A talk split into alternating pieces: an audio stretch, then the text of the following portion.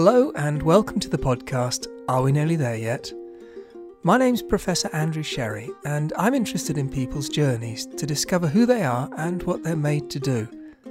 We can all learn something from other people's stories, so join me on another adventure.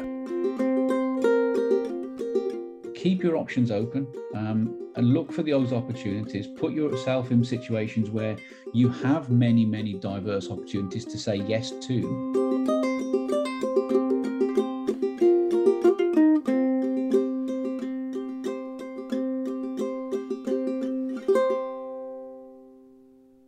Today I'm talking to Andy Worrall. Andy is currently the Integrated Fuel Cycle Section Head in the Nuclear Energy and Fuel Cycle Division at the Oak Ridge National Laboratory, and also the Deputy Director of the Gateway for Accelerated Innovation in Nuclear, the GAIN program, which is a US Department of Energy Office of Nuclear Energy initiative. Andrew has over 25 years of professional experience both in the UK and the US, working on and leading multidisciplinary and multinational projects in the fields of reactor physics. He lives in Knoxville, just north of the Smoky Mountains, about two hours east of Nashville. Welcome, Andy. It's great to see you. Thanks, Andrew. Thanks for having me. And uh, yeah, just to be clear, as you can tell by my accent, I'm not originally from Knoxville, Tennessee, or the area. I'm I'm from East East East Tennessee, as you can tell. yes, yes, with a bit of water in between. Absolutely. Yeah. So you did. You grew up in Wolverhampton. Uh, you went to Bingley Junior School and Highfield Secondary School. Tell us about your family and what you were like as a kid. Yeah, absolutely. It's it's, it's a long way back uh, back to Wolverhampton in those days, in, both in, in time and space. But uh, yeah, growing up as a kid, it was very much traditional. Um, inner city Wolverhampton, being brought up in a very multicultural kind of society. Um, parents uh, brought both, you know, working class, uh, two sisters, living with my grandmother in a little uh, kind of ter- terrace house in Wolverhampton. And um, so, you know, being brought up as a, as a kid, just playing on the streets and walking to school and cycling to school, kind of was was the norm. But uh, it's it's it's certainly interesting how um, far I've come. You know, as I said, in, in time and space since then. And looking back, it's uh, it's been a great journey. What were the things that you really enjoyed at school? I, I always enjoyed kind of anything that had a bit of a challenge to it, you know, kind of, a, and it was, it's obvious kind of a classic stereotype thing to say, but I always enjoyed taking things apart and fixing things. But it was, it wasn't so much that, it was understanding how things worked and why they worked in the way that they did. And so I think, you know, naturally going into a, a technical field was was always predestined. I think if I'd done anything different, it would have been quite odd. Um, but I was always very interested in, um, more kind of technology than theoretical physics. So it was more more the application of things. But I was always a devil at school. I always wanted to know why am I learning this?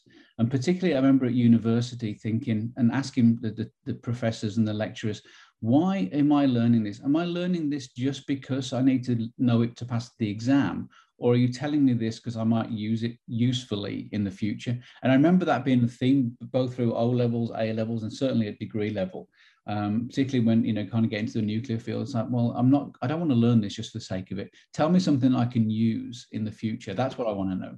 So then at school, you, you you did your A levels, which were the sort of maths, physics, chemistry, which is exactly what I did, and and my motivation was keep your options open. Was that the same for you? It was indeed, yeah. I think back then, and again, that was something I would always say to people now, and I think, and it's certainly a, a theme through my career. I think is I've always liked to keep my options open because certainly back then, again, you know, inner city Wolverhampton, parents were working class, didn't, you know, none of my parents went, none of my parents or family went to university. That side of the family at that time went to university. So it was never quite clear what path I was going to take. So I was thinking, well, I don't want to specialize and go down a path that I don't like. Let me see what I can do just to keep these things open for as long as possible. And obviously, as I said, I knew very early on that it was a technical field that I was interested in. But I remember again, possibly a theme that through your podcast and through certainly my career is having somebody give you some very good worldly advice along the way. I wouldn't necessarily say it's always a mentor because sometimes it can be a professor or a teacher, but in many ways they are also your mentor. Um, and it was my physics teachers back then were just very inspirational. They, they were good people. I always enjoyed hanging out with them. They were kind of like-minded people, possibly because they enjoyed cricket too, but maybe, maybe there's more to it than just the cricket. Um, but they they would always sit you down and be willing to explain something to you, and you know, in, encourage you to do something out of the ordinary. So the way my interest started really at that point was there was something that the school had called a versatile laboratory aid. It was a VELA, V E L A. And it was something that Leeds University were developing, one of the professors. And my school physics teacher had got his hands on this thing. Um, and I'd seen it used in the class, just doing O level physics and thinking, well, what the heck's this? How can I use this and play with it a bit more? So, again, applying something from the classroom. Um, and this would have been around 1986 when Chernobyl happened. Um, and so there was all this concern and question as to what how much radiation was coming over from from you know from um, Russia and from from the east Eastern Europe. Uh, and so we set up because uh, I was interested in it. The teacher and I set up this experiment where we, we set up this VELA, and it was basically just a data recording device that could record things over short or long term. So we recorded the background radiation over many days as the as the cloud drifted over uh, and again, in, in the Midlands, it didn't get too bad. It wasn't. It wasn't quite. It wasn't quite uh, that that catastrophic. But again, it's quite fascinating just to be asked to be involved in that, and then seeing something from the classroom actually have an application to the real world. You see, and again, that inspired me to get into. Oh, that's why I'm learning about this. So again, there's a, quite an interesting theme there. Now, you were saying before that you were the first one in your family to go to university. So presumably i don't know what the expectations were on you from home but you were telling me earlier about your mates and what they were doing at this point in terms of applying to university. So just talk us through what happened then. Yeah it, again it's quite fascinating that i think again back to um, excuse me back to um, you know back to original days of, of school and family that parents never sat me down and said right you must go and do this. But one thing they always did was said you can only ever do the best that you can do try your best, do your best. That's all we'd ever expect. Uh, and if you enjoy doing it and it makes you happy, then that's all we can ever ask. And so that was the kind of um, motivator. I was, you know, always getting involved, whatever I enjoyed. And so hanging around with my buddies, you know, the, the guys in the physics classes and the math classes and chemistry classes, I then noticed they were all filling in these forms that I, I hadn't ever seen before. And for people old enough would remember the uh, UCCA and PCAS forms. Those were the polytechnics and university forms.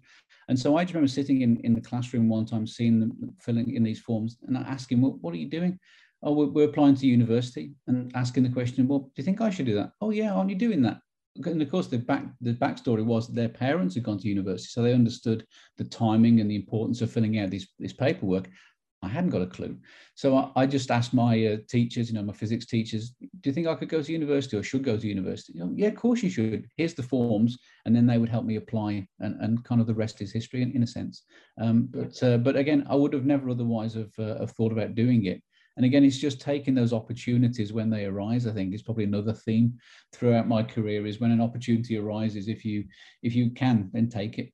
But what do you think you sort of learned about yourself during that time at Lancaster in terms of what you enjoyed, what you were good at, what motivated you, those sorts of things? Yeah, I, I think certainly again it, it, did underline the fact that I really enjoyed applied things. So I, I, studied applied physics at Lancaster. Actually, it was applied physics with electronics. So electronics was a kind of a minor, I would say. Um, but it was really interesting. In your first year at Lancaster, you had to do the physics, of course, and you had to do the maths courses to go and, support the physics. But you got to choose your third um, subject, and I chose engineering. Um, and so I remember spending a lot of time in the engineering building, um, you know, building things, you know, actually learning welding, which, which was fascinating to me, uh, and making like little bridges and doing destructive testing of, uh, of bridges and components and, and learning all the equations that went behind kind of engineering side. So I think to me at that point, it really underlined for me career wise. Again, I chose I chosen the right field. That physics and the application of that was really important.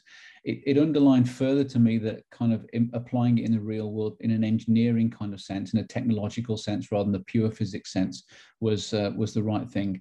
And so you you then decided to do the nuclear masters at Birmingham. So what took you into the nuclear world? Where was the interest for that? Was that the experiments you'd done at school with the with the cloud coming over from Chernobyl, or what was it? Well, actually, it's it's it's the same period of time. It was actually bizarrely O level geography. got me into nuclear, the fascination with nuclear. And the reason being was at O level geography, we had to do again a project. So this is something that quite fascinates me now, is that I don't know how many um, GCSEs or A level um, opportunities where you really get to do projects. And again, back to the application of what I'm learning. So the, the O-level geography project was about evaluating, and I got to choose this. It was evaluating the impact, the, the pros and cons of different energy forms in North Wales.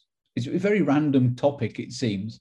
But the reason I chose it was because I was amazed to see just how diverse the energy forms were in North Wales. So you had uh, Dinorwic, the pump storage power station, which was just fascinating to me. Again, that was my father used to work for McAlpines, and they were the one, and they they um, built Dinorwic. So that's why my interest first started with that.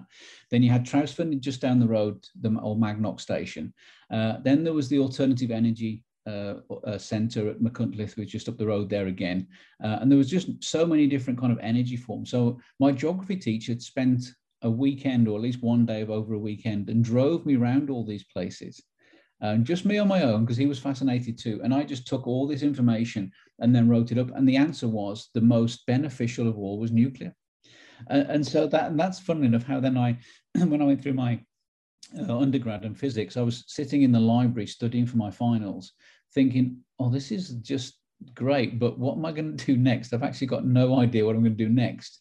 And there was this kind of light bulb moment of, and I remember it really clearly, just thinking, what am I going to do next? And like looking around, kind of scratching your head, kind of gazing. And, and I saw the, an advert for the master's course at Birmingham and suddenly thought, you know what? I love nuclear. It's great because I remember, you know, studying it back in the day, like you said, back to the uh, the Chernobyl fallout thing. So, well, I've got a bit of background there.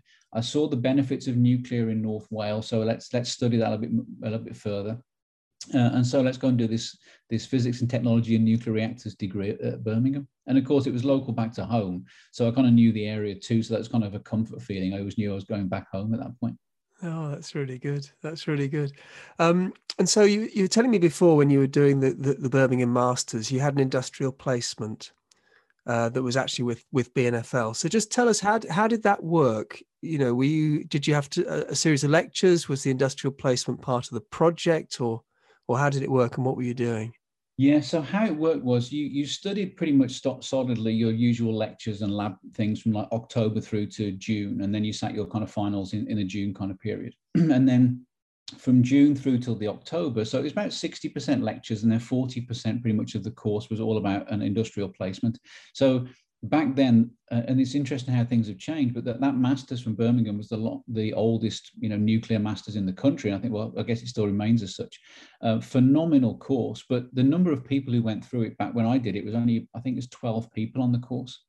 So now I think they're in tens of, there's tens of people on that course now. But when I did it, it was very easy to, because it was such, the only masters in the UK at the time, I imagine doing nuclear, very applied, incredible reputation. So industry really wanted to use that as a as a skills pipeline, you know, and it I think it was the it was the epitome of the, the skills pipeline for the UK for many many years.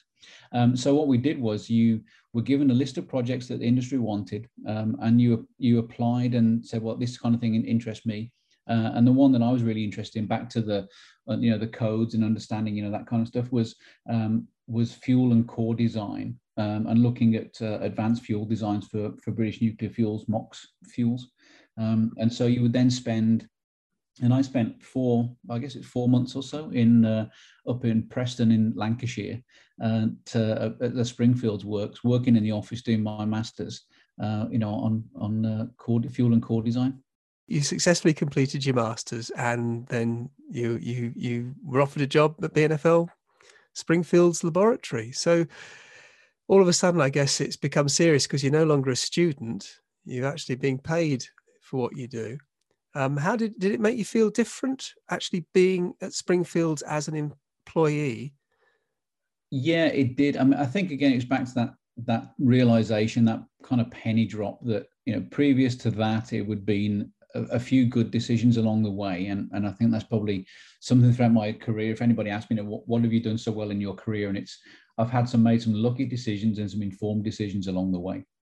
Um, but I think that was the, the time I realized for the first time this is now my career you know back to this point of keeping all my options open and i think it's one thing i would definitely say to anybody doing nuclear if you've done a nuclear engineering discipline like i chose you know physics and then i moved into you know nuclear engineering and the physics and technology of nuclear reactors sounds quite specific but in reality it's far from specific. And i would you know even back then working for a company as large as british nuclear fuels limited it made me realize that there are so many opportunities to apply my skill set.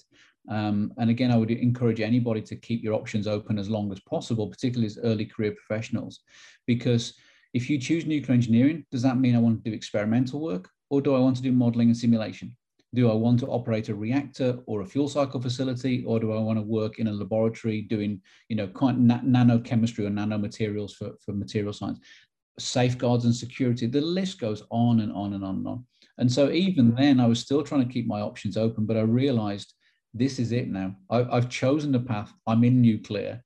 Um, you know, and again, the, the fact that how British Nuclear Fuels Limited was so large, it did enable a lot of future opportunities, and that, that was the exciting part to me. Then it was like this this tremendous first step, and oh my goodness, I've just started the journey. Yes.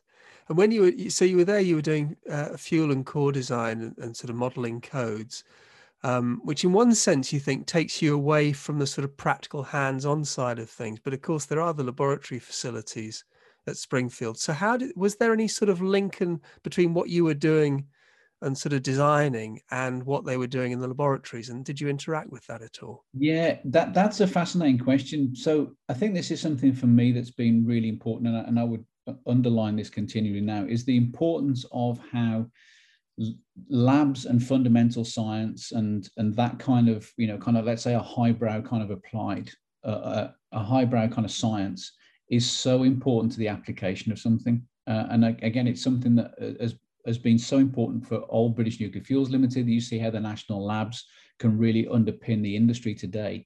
And it was even the same back then is that I would be sitting in my office doing fuel and core design and, you know, sitting quite happily running co- code optimizations and whatever and coming up with wonderful things. And then I'd walk over just literally down the road at Springfields into the fuel fabrication facility. So then it's not a lab. This is now an industrial size facility, several hundred tons of fuel being produced for the advanced gas cooled reactors and the and BNFL's you know pressurized water reactor fuel for Sizewell B. Um, and you walk in and you suddenly realize, oh my goodness, these calculations I'm doing are actually really important because it's not now on a code, it's not now on a computer, it's now fuel that's being fabricated. And so for me, it was that realization and seeing the fuel and core design that I was part of a team, it wasn't just on my own, but the team that I was part of, we were producing, we were producing fuel designs that were being manufactured. And then those guys would see that fuel loaded into Sizewell B you know, they would be there in the control room when you started the reactor up, and they would be looking at your calculations and saying, you know, well, you said the critical boron concentration will be X. Let's see if it really is X. And then you see the number going up. And the, the, the realization, and, and again, it's something I would tell everybody, that moment of um, seeing something that you're doing in the real world, it's such, it, it makes sure you focus and concentrate next time you're doing that calculation. And you make and why the people who hate quality assurance and quality control, you only need to see it in the real world to say, oh my goodness, please check this calculation. Please make sure I've not made a mistake because it, it's vital. So it, it looks like that during that time you were sort of developing your technical capability. You became a senior technical manager. And then after some time, you started to become uh, more of a team manager. So you, I guess, transitioning a little bit, slightly away from doing the hands-on modeling work and and and all of that into managing a team of people who were doing that sort of thing. How did you find that transition? It, it's it's an interesting point that throughout that transition, I, if you'd have asked me what do I want to do, do I want to be technical or manager, I would have definitely said technical.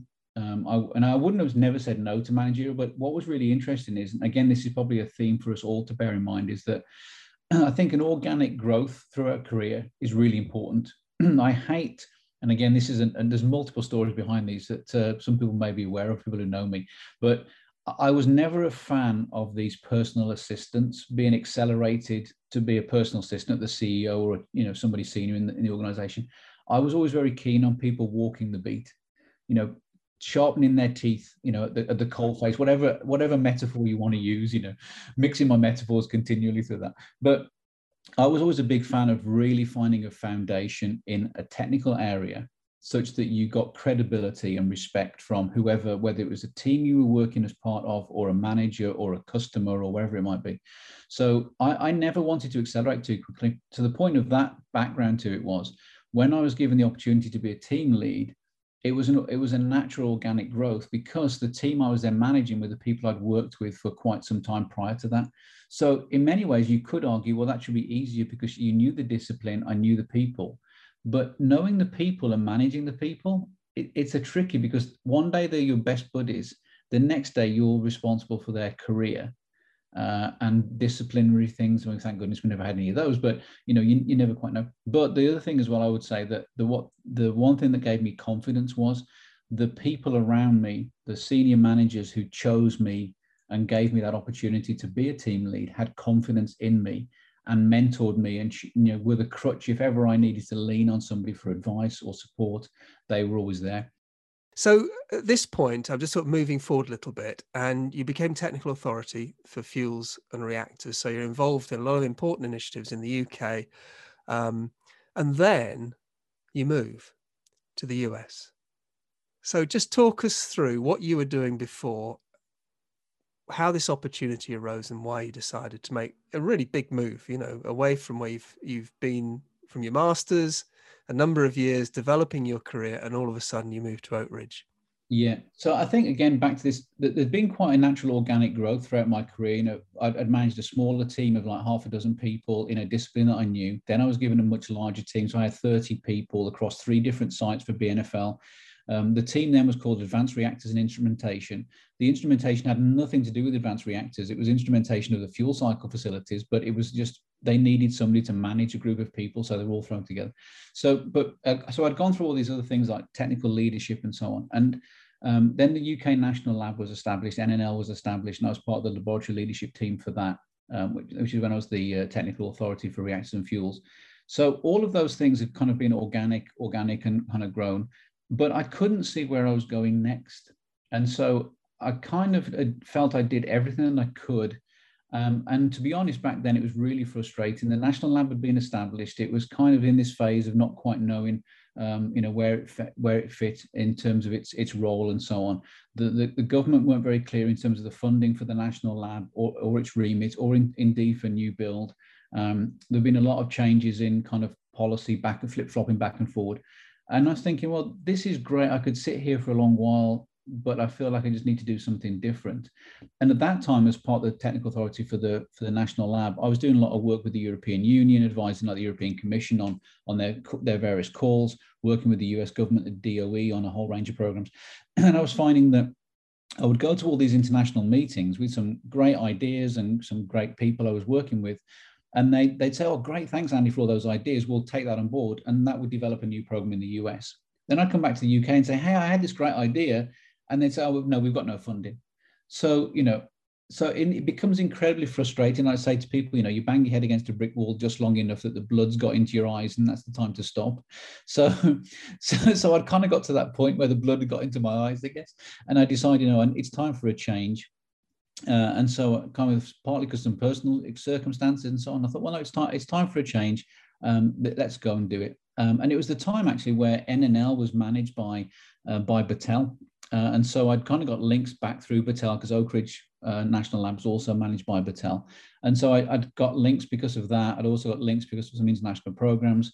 I'd actually worked at Oak Ridge, um, not for the National Lab, but I worked on weapons plutonium disposition back in 1999 on a lot. So I spent several months here. So I knew the people.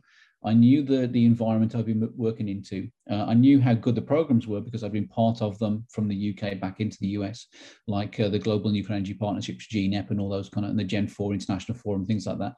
So it wasn't as though it was so scary that it was a step into the unknown but I just felt I needed a new challenge and a clean break from all the frustrations from the UK. And and how did you find the sort of cultural change?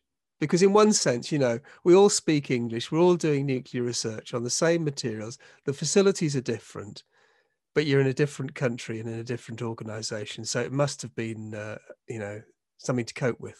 It was. I mean, I think again, different people are, are, being referenced with the quote of two, you know, two great nations separated by one common language. I think Churchill and Bernard, Bernard Shaw were two. But I think the, the point is, is that there's um, there's a lot of cultural differences. And funnily enough, back in the days of British Nuclear Fuels Limited, I actually did a two-day course called Working Effectively with Americans which was an absolute eye opener for me. This is before I moved over to um, to work on this this weapons plutonium program, and so there was so many cultural differences that I'd been made aware of because of that. But even then, that's just a drop in the ocean. When I came over to the US, um, you know, people would obviously say things like, you know, language where you say lift, I say elevator, you say tomato, I say tomato. Well, that's just scratching the surface. There are so many different cultural differences. Um, so I think for me, the approach was, and again, back to the point of kind of being sensitive to cultural differences, back to my, you know, diversity, diverse upbringing, but also being sensitive to people and being able to read people. I knew that I couldn't come over and just be Andy from the UK. I have to establish myself. And that to me was one of the very key important realizations is that my reputation in the UK actually now meant nothing now I was in the US. I now had to, I'd got the job based on my reputation, but now I had to restart my own reputation again. And so I, I said to my division director and the associate lab director, I said, for my first year here, I'm going to be relatively quiet for Andy but you need to know I'm doing that deliberately because I'm testing the waters. I need to know what works, what doesn't work, just pushing boundaries in a certain way to make sure I'm not overstepping a mark, but also I want to encourage and learn as I go, not upset people from the, you know, from the get-go. So that was the cultural shock that um, I, think the other one I would say as well, most people don't realize the US is very hierarchical in its in its approaches. I think J- Japan would be an example where most people say it's very hierarchical. but the US is also like that. So understanding, you know, line management is very important and knowing where you fit is, is also very important. So that, that that's some of the kind of takeaways I would say. And did you find, and I'm presuming you did because you've been at been, you know, out there quite a while now, but this this aspect of being yourself, but in a different culture. I mean, it means you have to behave differently, but you're still authentic to who you are. I agree. I think that being yourself is absolutely important. And again, back to the same consistency, being consistent with people, being fair, being respectful, all those kind of things. Um, the one thing that I think is, again, people will know this, but it's interesting how it manifests itself in a working environment. And that's the understanding of humor, sarcasm, irony, things like that. So in the UK, working with people for many, many years, people know me, knew my sense of humor. You know, again, the British sense of humor. There's certain things you can say to make your point there are certain things I would say in the UK, like um, you know, seize the nettle, or you know, you, got to figure this out when it's seize nettle. I've said that things like that in the US meetings, and people looked at me "What? What? What are you talking about?" There's no, there's no, there's no idea. But so you, those things are different. But to be yourself is, is vital. Um, and again, but it's interesting how core values are still the same. I think across all of society, you know, honesty, decency, respect, uh, being sensitive to people um, is still key. That, that that's not changed. You know, even thousands of miles apart. No, that's really good. So I'm going to take you back to this uh, this young guy doing this physics experiment, measuring background radiation, and and sort of just catching something that was you know exciting and you know could mean something to him. What would be if you could give yourself at that point in your life one piece of advice to set you know on a good track forward what what do you think that would one piece of advice would be? I, I think it would be what and i've touched on it a couple of times and and that is keep your options open. And, and you know andy keep your options open throughout your life which which is what i've always done. Um, seize opportunities but be, be happy and pleased to say no sometimes. I think we're all so keen to say yes to every opportunity that's put before us and and I, I've said no to two or three opportunities throughout my career, and people would look at me and go, "Why the hell do you do that?" But to me, I just knew it didn't fit. So I think being honest and true, know yourself, is really important. Know what motivates you. Um, know what your core values are i think is really important. I mentioned before about I, I, never like this idea of accelerating somebody's career just because they show potential. I think they have to do it and you know walk the beat as i said. So i think i think that that became really important to me. My values never be affected there but be happy to say no to things. Be confident that you said no for good reasons but keep your options open. Um, and look for those opportunities. Put yourself in situations where you have many, many diverse opportunities to say yes to. Because I think that's the thing is if you're exposed to many opportunities, you put yourself in the right place, you can say no to the odd one because you know that the next day or in a short period of time, there'll be another yes you can say yes to. I think if you're very, very constrained, you're fearful of saying no because you think that's the only one opportunity you will ever get. So I think that that's where it's been lucky for me. And I would say people looking back at me will probably call me over my career a generalist. And, and always would maybe others in the past would have criticized me for not taking on opportunities to become a specialist. Well, my specialism, my specialism is integration that that's what I would say. Like looking back then is you know be that integrator, be that person who understands many different facets of the business, understanding you know how the fuel cycle impacts the reactor, how the reactor impacts the back end of the fuel cycle. More and more with advanced reactors, it's even more important. Such a tight coupling. So I would I would always say to people keep your options open. Um, look for experience. I think applied experience has been key for me. Whether it's my masters, all the things I've done with BNFL has been incredible. Um, and and the things I've seen and done, I you know, I, I, that's that's what I would encourage anybody to do: get to see things and do things. Mm. I'm really intrigued by what about just by one thing you said there about you know when you have options, be true to your values. So I'm just thinking if somebody's listening to this podcast now and they've got an option in front of them, and they're thinking to themselves, should I go for this or shouldn't I? How would you encourage them to think about that question? There's always a hearts and minds kind of thing i think to these is like you can list the pros and cons from a very kind of analytical perspective and i think that that's that's certainly a great place to start. You can list the pros and cons but ultimately you've got to listen to your gut. And and so i think for me it's you know what what gets you up in the morning? What excites you to get out of bed? What excites you to go and find out that next result? And things like for me like i said it was it wasn't the research for the sake of research that motivated me. It was about making sure that this really was making a difference to an industry that I believed in to save money, make things safe and more efficient, that kind of thing. So I, I, always thought that if I can make that difference, and I've always said my career was not about making decisions, it's about aiding the decision making process. And so that's something that always motivated me throughout this was like I knew that true to me was technical true to me was an application and making a difference. But but equally it was like helping people make decisions about the big stuff the big picture stuff that i just didn't have the full picture but i can help in the areas i can. So i think don't be over analytical people always say well listen to your heart. It's actually true all too often. If you do 50 50 in the pros and cons then at that point listen to your heart listen to your stomach. Uh, they they're usually pretty right i think. That's very good advice. Good. Well andy thanks so much for your time this morning for you and this afternoon for me. It's been great to chat to you. My pleasure. Thanks for the time and uh, good luck to everybody. It's a great career. Stick with it. It'll be worth it.